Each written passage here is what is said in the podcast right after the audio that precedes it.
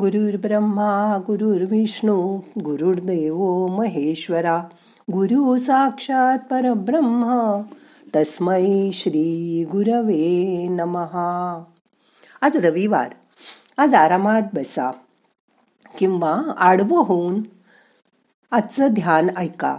हात पाय सैल करा डोळे अलगद मिटा मोठा श्वास घ्या सावकाश सोडा कालच आपण सगळ्यांनी शिवरात्री साजरी केली.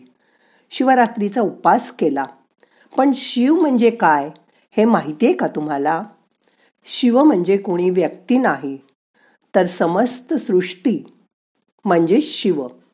शिव हे आकाश तत्व आहे चेतना आहे ज्यातून सर्व निर्मिलं जातं.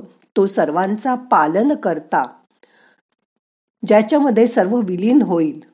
तोच शिव आहे. शिव म्हणजे प्राणशक्ती गतियुक्त शरीर. शिवातनं ई काढून टाकलं तर शव होतं. म्हणून जे शिवतत्वासह आहे ते शिव आणि त्याच्या शिवाय आहे ते शव.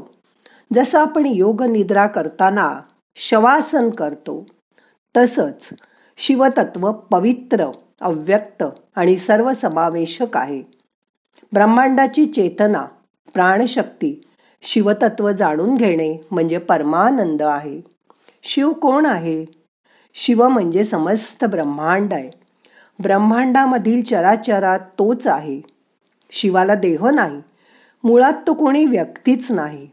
भावी पिढीला ती आघात अनंत चेतना समजावी म्हणून त्यांनी तिला आकार दिला. नाहीतर शिवतत्व निराकार आहे. ज्यामधून सर्वांची निर्मिती होते जो सर्वांचा पालनपोषण करतो आणि ज्याच्यामध्ये सर्व विलीन होणार तेच हे शिवतत्व होय. शिव म्हणजे आकाश तत्व चेतना. तुम्ही कधीही शिवतत्वातून अलग होऊ शकत नाही.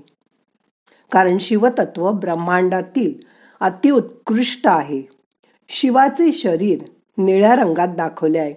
कारण अनंताला सामावून घेणाऱ्या असीम आणि निराकार आकाशाचा रंग निळा असतो.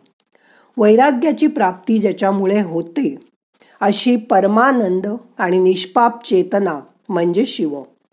स्थायी कायमस्वरूपी ऊर्जेचा स्रोत. एकमेव चिरंतन अस्तित्व म्हणजे शिव. चराचरातील आत्मा म्हणजे शिव. आत्मा आणि शिव हे दोन्ही वेगळेच नाहीत. ब्रह्मांडातील सर्वात मोठे आश्चर्य हे आहे की चेतना सर्व समजतात चराचरात असते.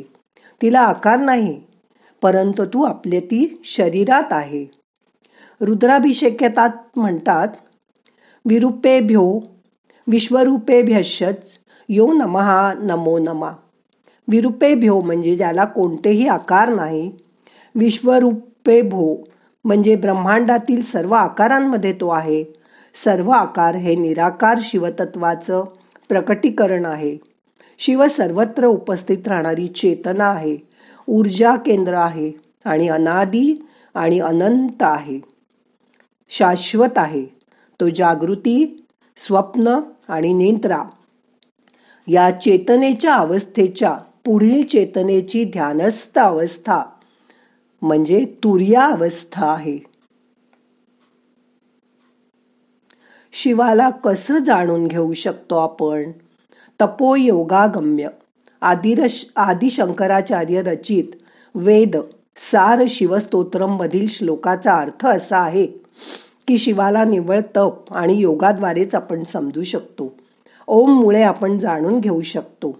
जेव्हा आपण ओमकार खोल म्हणतो तेव्हा ब्रह्मांडाचा ओम हा प्राचीन ध्वनी ऐकू येतो. ओम म्हणजे तुम्ही सतत म्हणता तो नव्हे तर सतत तुम्हाला ऐकू येतो तो ओम. शिवतत्वाला जाणण्यासाठी प्राचीन ऋषींनी चार उपाय सांगितले. अन्वोपाय म्हणजे अहंकारावर उपाय करणे. अन्व म्हणजे ध्यान करणे.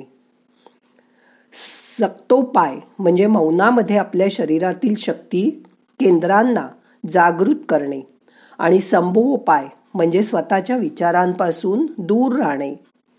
श्रुती ज्ञान गम्य ध्यानामध्ये श्रुतीचं सखोल ज्ञान प्राप्त करू शकतो आपण. श्रुतीच्या या ज्ञानामुळे शिवतत्व आपण जाणून घेऊ शकतो. योगशास्त्राशिवाय तुम्हाला हा अनुभवच मिळणार नाही. निव्वळ शारीरिक असणं म्हणजे योग नव्हे तर ध्यान अवस्थेमध्ये शिवाचा अनुभव प्राप्त करून घेणे म्हणजे योग होय. जो आपणास आतून खूप छान अनुभव करतो ते शिवतत्व होय.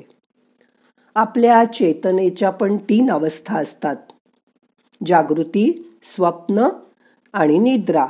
एक चौथी अवस्था देखील आहे जिथे आपण ना जागे असतो ना स्वप्न पाहत असतो. आत्ता तुम्ही त्याच स्थितीत आहात. ना झोपलेले असतो. या अवस्थेमध्ये शरीर विश्रांती घेत असते पण मन जागृत असते.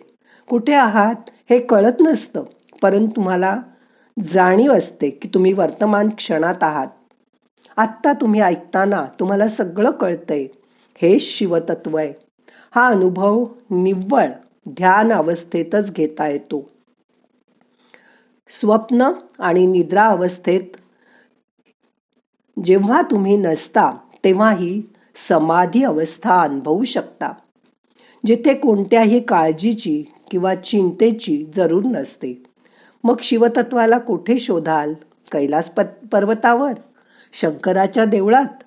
नाहीतर जागृती आणि स्वप्नावस्थेच्या मध्ये गाढ निद्रा आणि जागृतीमध्ये? जेव्हा तुम्ही ध्यान करता काय अनुभव येतो तुम्हाला? जागृत किंवा स्वप्नावस्थेत नसता तुम्ही तेव्हा त्या चौथ्या स्थितीचा अनुभव येतो तुम्हाला. तेव्हा तुम्ही तुमच्यातील शिवतत्वाशी जोडले जाता.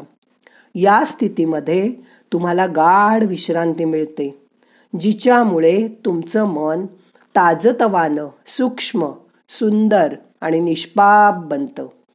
हे शिवतत्व आहे जे सर्वशक्तिमान आहे. आकाशाप्रमाणे सर्व व्याप्त आहे ज्यामध्ये समस्त ज्ञान सामावलेलं आहे. जे अनादी आणि गुणातीत आहे अशीच ही एक ध्यान अवस्था आहे जिथे चेतनेचा आकाश तत्वाशिवाय काही नाही. वैश्विक सत्तेचा ध्वनी जो प्राचीन ऋषीमुनींनी स्वतः ऐकला तो मग मानवाला समजला. हिंदू धर्मातील पवित्र साहित्य त्यातूनच प्रगट झालं. शिव हा हिंदू धर्मातील दृष्ट प्रवृत्तींचा संहारक आहे.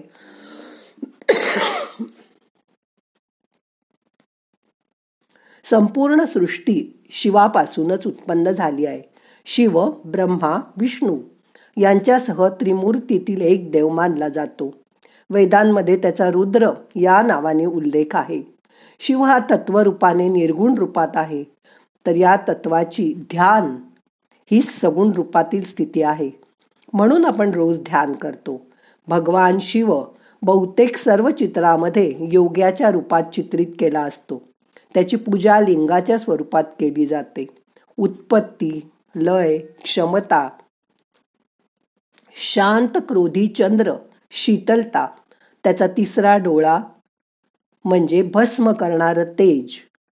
शिव ही संपूर्ण सृष्टीची कर्ता धरता आहे. हिंदू धर्मातील तेहतीस कोटी देवांचे देव महादेव आहेत. ते एक वैरागी पुरुष तसंच सिद्ध योगी पुरुष आहेत. त्यांची उत्पत्ती कशी किंवा कुठून झाली हे अजूनही कळू शकलेलं नाही. त्यांना आदिपुरुष मानलं गेलं आहे. पुराणामध्ये नागांचं साम्राज्य होतं. त्यावेळी त्यासोबत सागर मंथनाच्या वेळेस समुद्रातून अमृत मिळवण्यासाठी वासुकी नागाला रस्सी म्हणून वापरलं. त्यावेळी जे विष आलं ते शंकरांनी प्यायलं. बऱ्याच वस्तू श्री विष्णूंनी स्वीकारल्या. पण विष घेण्यात कोणी पुढे येत नव्हतं. ते शंकरांनी घेतलं. शिवानी प्राशन केलं. ते पितास त्याच्या अंगाचा दाह वाढला आणि कंठ काळा निळा झाला. ती दाहकता नष्ट करण्यासाठी सगळ्या देवांनी त्याच्याबरोबर राक्षसांना शिव्या दिल्या. खूप गोष्टी त्याला दिला पण त्याची दाहकता काही कमी होईना. त्यावेळेस वासुकी नाग श्री विष्णूंनी शिवाच्या कंठाची दाहकता कमी करण्यासाठी दिले.